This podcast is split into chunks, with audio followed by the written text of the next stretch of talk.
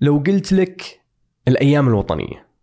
غالبا بيجي في بالك اليوم الوطني. 23 سبتمبر ذكرى تأسيس المملكة. وهذه هي الفكرة من اليوم الوطني في العالم كله. الأيام الوطنية هي ذكرى سنوية لحدث مفصلي في تاريخ الدولة. أه، تأسيسها استقلالها توحيدها. وسنويا تحتفل الناس بهالذكرى. بس في نوع ثاني من الأيام الوطنية. هالأيام تجي وتعطيك سبب حتى تتكلم مع زميلك الجديد في الدوام. أو تجي عشان تنسيك خلافك السخيف مع جارك وتجلسكم على سفرة واحدة. الأيام اللي أقصدها هي الأيام اللي تذكرك أنت والناس اللي حولك بأنكم جزء من وطن واحد وعندكم مصير مشترك. في حلقة اليوم الوطني من أشياء غيرتنا بنتكلم عن هالأيام الوطنية المختلفة.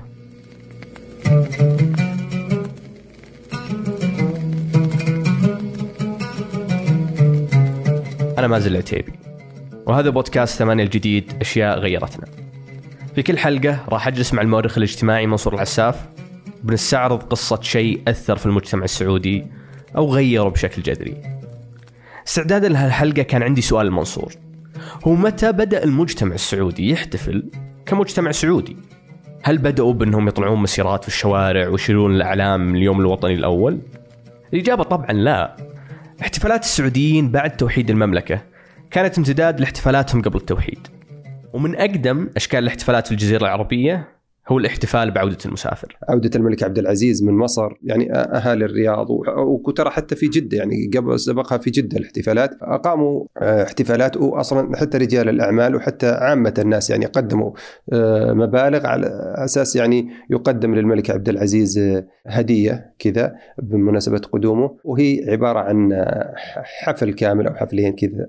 فالملك عبد العزيز لما وصل له الخبر ووصل للرياض قال المبالغ هذه إنه يعني نجري فيها مثلا بعض البنى التحتية أفضل من يعني نسوي احتفالات وتروح فبنى المدرسة التذكارية اللي هي مدرسة الأيتام في البطحة. المدرسة التذكارية أول مدرسة رسمية في الرياض بناها المواطنين احتفالا بعودة الملك عبد العزيز من مصر. المدرسة استمرت بالعمل لأكثر من 70 سنة وخرجت آلاف أو حتى مئات الآلاف من الطلاب وما توقفت عن العمل إلا مطلع هذا العام. المدرسة الآن سيتم إغلاقها بشكل نهائي بسبب تخلص عدد الطلاب في الحي وهذا أمر محزن. مسألة الاحتفالات بعودة الملك من السفر استمرت بعد الملك عبد العزيز الله يرحمه. فكان في احتفالات في عهد الملك سعود وعهد الملك فيصل. لكن هالنوعية من الاحتفالات وصلت مستوى آخر في عهد الملك خالد خصوصا في 1397 هجري اللي يوافق 1977 لما رجع الملك من رحلة علاجية طويلة. الليلة هذه واليوم هذا آه، شكل حدث آه، مشهور عند الأبناء المجتمع اللي ذكرت تلك السنوات أنه زينت الرياض ويبدو أنه كان يوم إجازة واستقبلت آه، يعني المواكب وحتى عامة الناس والناس ظهرت في الشارع لاستقبال الملك وكانت أيام فرحية وكانوا المواطنين يأخذوا أبنائهم يتفرجوا على الرياض. آه، وقتها كانت طبعا تسمى أقواس النصر والعرضات.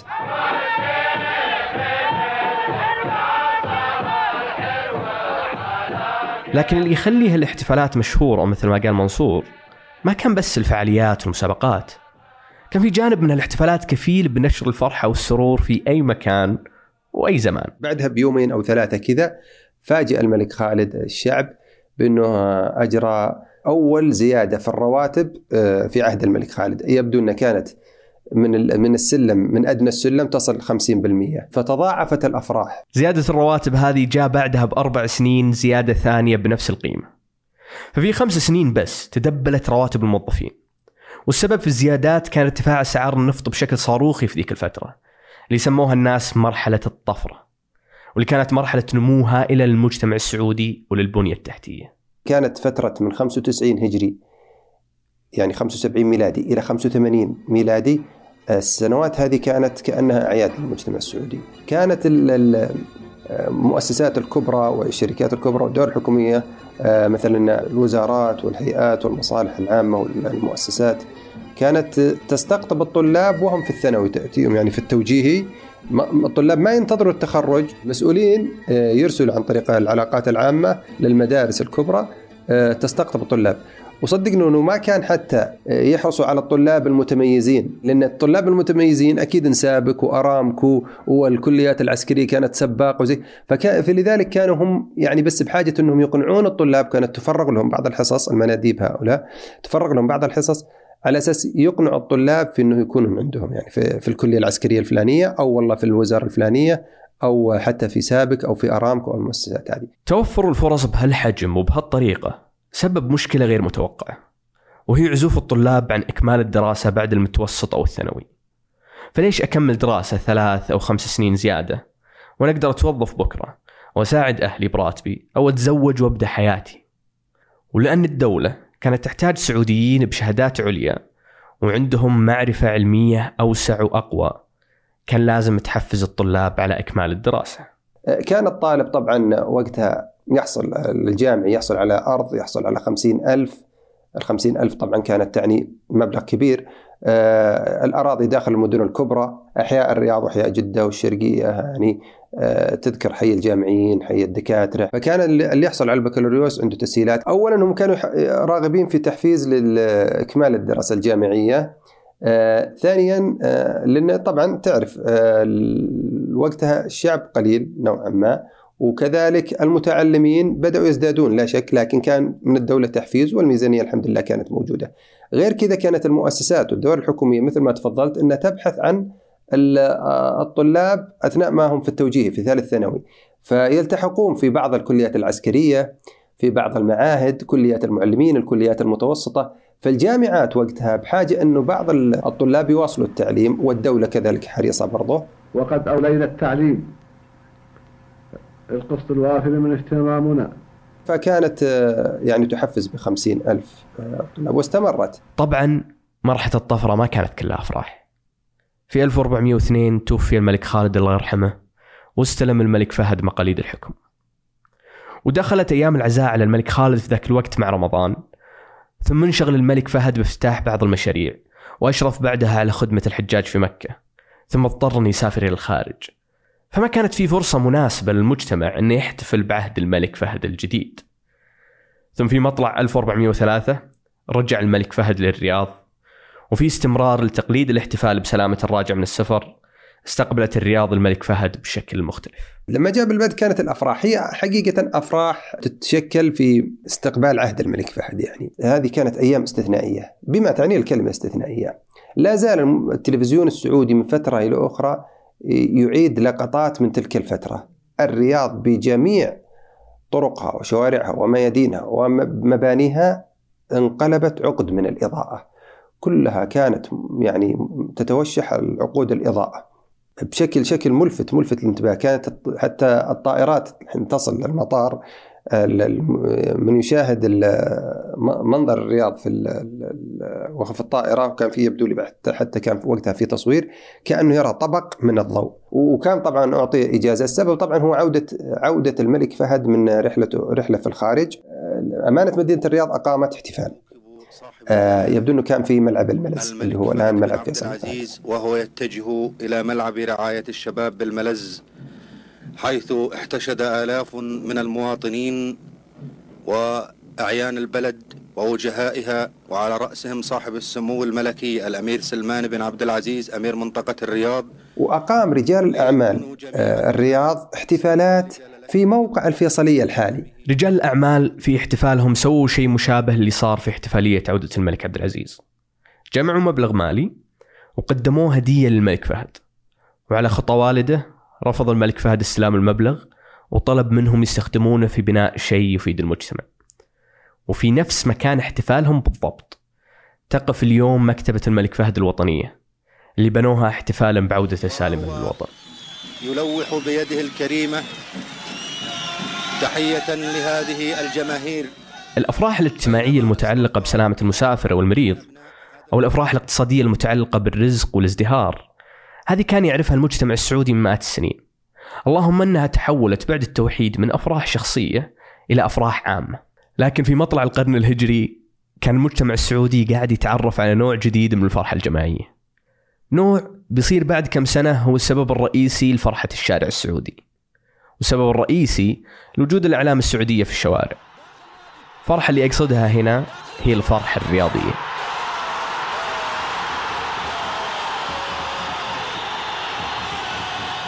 مع عام 1400 كان المنتخب السعودي لا يزال منتخب صاعد. ما عنده إنجازات فعلية حتى كأس الخليج ما عمره فاز فيه. كان الخصم اللدود للمنتخب السعودي وأحد عمالقة آسيا وقتها هو المنتخب الكويتي. في الكويت تاريخنا معها للأسف كان سيء، كان دائما الكويت تغلبنا، كان تنافس شديد، الشوارع تفضل العاب المنتخب السعودي والكويتي. إحنا من عام تقريبا 62 أو 61 ما سبق انتصرنا على الكويت ابدا، وعلى قمة الكرة السعودية ما استطاعت الكرة السعودية أن تتجاوز المنتخب الكويتي ابدا. إلا في عام 83 كان في المنتخب العسكري السعودي تقابل مع المنتخب العسكري الكويتي. وكان جميع أفراد المنتخبين يلعبوا. يعني وكلهم مسجل على ساكر يلعبوا وتقابلنا وكانت في الملعب الملز اللي هو ملعب الأمير فيصل بن فهد. والملعب كان مسكر من المغرب. المباراة بعد العشاء والملعب كان مسكر من المغرب. وكانت أمسية رهيبة. جماهير ضعف ما هو موجود داخل الملعب برا الملعب. ما كان قادر يستوعبهم الملعب. وكان المدرج الأعلى هذا في استاد الأمير فيصل فهد ما كان موجود وقتها. بعدها بسنة أنشئ. فكانت جماهير حاضرة من بدري وذا. عموما بدأت المباراة والمنتخب الكويتي مخيف ومرعب مهيب حقيقة. فبدأت المباراة وتفاجأنا وجاء هدف للمنتخب السعودي ماجد عبد الله وبعده شوي كذا ويجي هدف ثاني ماجد عبد الله رأسي ثم يجي هدف ثالث وسمير عبد الشكور ثلاثة وجاب الكويت بآخر المباراة واحد. الحكم حرم المنتخب السعودي رباعية. انفراد ماجد وحسبوا عليه تسلل ما هو تسلل. فحرمنا من رباعية وما نامت الرياض وقتها أبدا. ولا صدقني وقتها ربما ما نامت جدة ولا الدمام ولا من 22 أو من 20 سنة ما استطعنا الفوز على المنتخب الكويتي. من 22 سنة. الفوز على المنتخب الكويتي كان لحظة معنوية مهمة للمنتخب السعودي. لكن المنتخبات ما تبحث عن انتصارات معنوية بس. هي تبي كؤوس ومشاركات عالمية. بعدها بعدة أشهر بدأت التصفيات الآسيوية لأولمبياد لوس أنجلوس. كان هدف المنتخب السعودي هو التأهل لأول بطولة عالمية في تاريخه. ومن كان في مجموعة المنتخب السعودي غير الغريم القديم منتخب الكويت؟ فزنا على المنتخب النيوزيلندي 3-1 وبعدين تعادلنا مع المنتخب البحريني. ويبدو لي إن لم تخن الذاكرة لعبنا بعدين مع المنتخب الكويتي. المنتخب الكويتي تعرف ثقله. و... وعقب الاحداث الدراماتيكية هذه اللي صارت. وحنا ما فزنا إلا ذيك المباراة واحدة يعني. طبعا حتى المدارس يبدون إنها يعني بكرت في خروج الطلاب لأن المباراة كانت في في سنغافورة. توافق هم في العصر توافق في الرياض هنا وفي جدة وده توافق يعني في الظهر عندنا. فطلعوا بعض الطلاب من المدارس بدري. فكانت المباراة بادية الساعة واحدة تقريبا. وبدأت الأحداث. مع بداية المباراة سجل محيسن الهدف الأول محيسن جمعان ثم سجل محيسن جمعان الهدف الثاني وبعدين سماه آه، المعلق الشهير آه، خالد الحربان سمى محيسن جمعان محيسن الجيعان لغة الكويت لأنه يعني قصده إنه جائع من لحصول للحصول على الأهداف. بعدين سجلت الكويت الهدف الأول لها صار 2-1 وقبل نهاية المباراة مفاجأة بنفس السيناريو سجل ماجد عبد الله الهدف الثالث. قبل نهاية المباراة بدقيقتين وفي الدقيقة الأخيرة بنفس السيناريو سجل الهدف الرابع. فانتهت المباراة في تلك الفترة بأربعة سعودية مقابل واحد. الرياض ما نامت. ولا أتوقع باقي مدن المملكة نامت. الانتصار على الكويت للمرة الثانية ونتيجة عالية. كان لحظة مفرحة جدا. لكن الاحتفالات ما بدأت فعلا. لأن الهدف مثل ما قلنا ما كان بس الفوز لكن التأهل. كان باقي مباراة أخيرة مع كوريا الجنوبية هي اللي تفصل. طبعا جت المباراة النهائية بعد المباراة بعد الفوز هي أوقفت حقيقة أفراح الشارع السعودي لأن مباراة الكويت جت بعد يبدو لي بيومين فأوقفت الأفراح لما تنتهي المباراة. فالمباراة هذه كانت غريبة حقيقة المنتخب السعودي داخل بفرصتين يعني إذا فاز المنتخب السعودي يتأهل ويأهل معاه فريق عربي اللي هو العراق وقتها. وإذا تعادل المنتخب السعودي تأهل المنتخب السعودي وكوريا. فإحنا إحنا حريصين وقتها كأننا بنلعب فرصة واحدة اللي هي الفوز لأن نأهل فريق عربي. فلعبنا وكنا حقيقة تعرف قدام هالعروض هذه كلها. تفاجأنا بهدف في أول مباراة. وبعدها بدقائق تفاجأنا بالهدف الثاني. صعبت المهمة مرة. كنا يعني يعني حتى ما كنا نحلم بالتعادل حقيقة. وتفاجأنا صارت أحداث دراماتيكية وتفرط السبحة خمسة أربعة للمنتخب السعودي. وحتى ألغى هدف الماجد وألغى بلنتي الماجد الحكم. طبعا طلعت وقتها آه، عبارة شهيرة في التاريخ الرياضي خالدين فين؟ خالدين فين يا ناس؟ خالدين فين؟ إيش خلي- خالدين فين؟ الهدف الأول آه، آه، المذيع وقتها المعلق المباراة علي داود. علي داود كان حارس مرمى بداية عمره طبعا.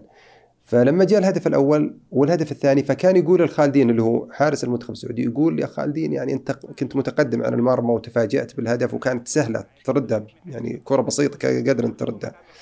فكان يعني يعتب على الحارس بعض الكور. فلما جت الكور العرضية كان كانه يقول يعني يفترض أنك تتعامل معها بشكل أفضل تطلع لها وتأخذها لا تخليها العرضية. فتكررت فبالاخير قال آه، جت عرضية عرضية وجاء من هدف فكان, هو يقول خالدين فين خالدين فين خالدين فين يا ناس ويجي هدف وخالدين فين؟ خالدين فين؟ فراحت العبارة هذه الرنانة بالتاريخ الرياضي والجرايد وكتبتها الجرايد أخطأ المنتخب السعودي اخطاء وسجلنا حتى على مرمانا. لكن بالأخير انتصرنا بانتصار رهيب وبعد فلتان للأعصاب حقيقة انتصرنا خمسة أربعة وتأهلنا وأهلنا فريق العراق الدولي وهالمباراة تذكر مو بس لأنها كانت إنجاز ضخم أو لجملة خالدين فين. لا لا لا. يمكن أكثر لحظة أيقونية في هالمباراة جات بعد انتهائها. الموظفين في التلفزيون السعودي نسوا يغلقوا السماعات والمايك. فراحوا خرجوا من الغرفة ويعبرون عن فرحهم مبتهجين بالنتيجة وأول تأهل للمنتخب السعودي. نسوا السماعات. علي داود استمر. فأنهى المباراة وشكرا وكذا ون- ونبارك لق- القيادة. فبعدين انخرط في موجة بكاء. الميكروفون أو المايك أخذ كل ال- ال- ال- الموجة البكاء هذه علي داود وكانت حقيقة زادت تأثير المباراة وكانت حديث الناس وعرف بعدها علي داود وتع... يعني تك- تكلمت فيها الجرايد وحتى حتى يبدو لي المسؤولين في الرياضة طبعا. طبعا ضاعفت الف- الفرحة على بعد فو- فوز منتخب الكويت. واستمرت ليالي ال- ال- أفراح اللي هي وظهرت أغاني المنتخب الشهيرة بتلك المناسبة حقيقة. هذه ليالي لا تنسى هي رجب عام 1404 لا تنسى أبدا. الله الله يا منتخبنا إن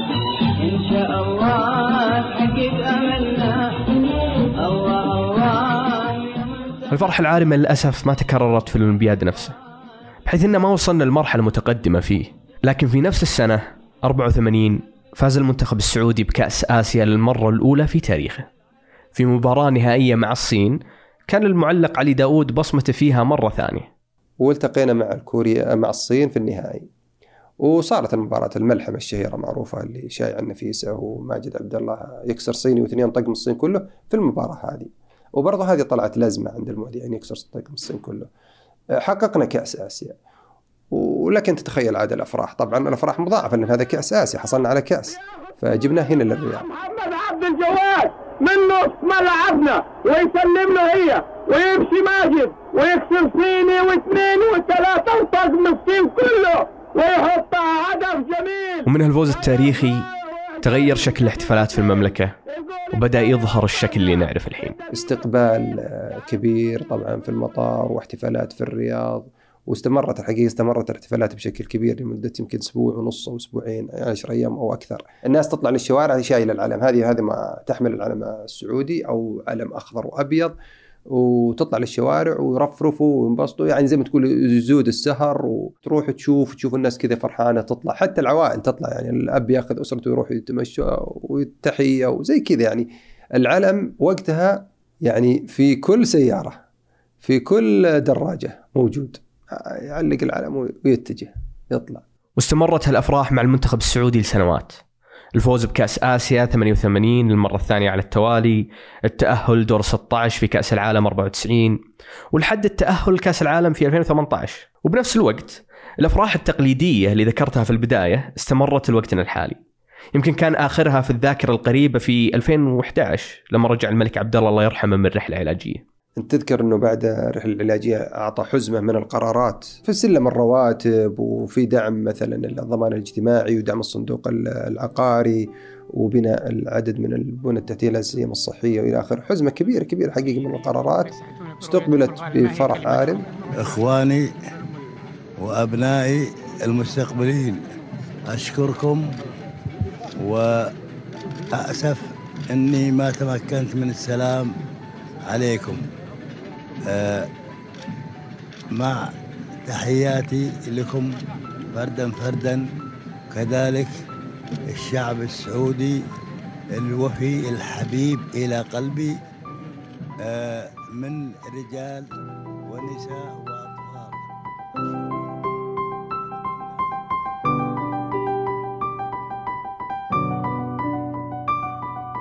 الأيام اللي تعلق بالذاكرة نوعين. في أيام ما ننساها من شدة الفرح وفي أيام ما ننساها من شدة الحزن. وللسعودية نصيبها من الأيام الحزينة والصعبة. كان فيه اغتيال الملك فيصل الله يرحمه. كان مفاجئ حقيقة آه، للمجتمع السعودي وكانوا اجتمعوا في وقت آه، عند يعني دوار الشميسي عند المستشفى. على جثمان جلالة المغفور له الملك فيصل بن عبد العزيز وكذلك كانت أحداث حرب الخليج. آه، مع أول غارة للحرب الجوية آه، في اليوم الأول أو الثاني صدام أرسل آه، ثمان صواريخ للرياض. لكن ما راح نتكلم عن هالأيام اليوم. مو لأنها غير مهمة وغير مؤثرة بالعكس. كان لها أثر كبير ودائم وغيرت فينا أشياء كثير. وتجاهل هالأيام. يعتبر خيانة للناس اللي مروا فيها وعانوا منها واجتهدوا على تحسينها. لكن بنتغاضى عن ذكرها اليوم لأن اليوم هو اليوم الوطني. واليوم الوطني يوم للفرح يوم لاسترجاع الذكريات السعيدة وللاحتفال بالوطن اللي نتشاركه كلنا. إذا في شيء يستاهل الذكر تجاه الأيام الصعبة فهي إنها أثبتت أفضل ما فينا. الحزن حول اغتيال الملك فيصل الله يرحمه ما حدث إلا لأنه كان قائد مؤثر وعظيم قدر يكسب قلوب الناس ويحط الدول العربية على الخارطة العالمية. كذلك حرب الخليج كانت دليل على شجاعة ونخوة وكرم المجتمع السعودي. باقي التفاصيل والتأثيرات المجتمعية المختلفة نتكلم عنها في حلقات ثانية. فحتى ذلك الحين استمتعوا باليوم الوطني وكل عام والسعودية وشعبها بألف خير.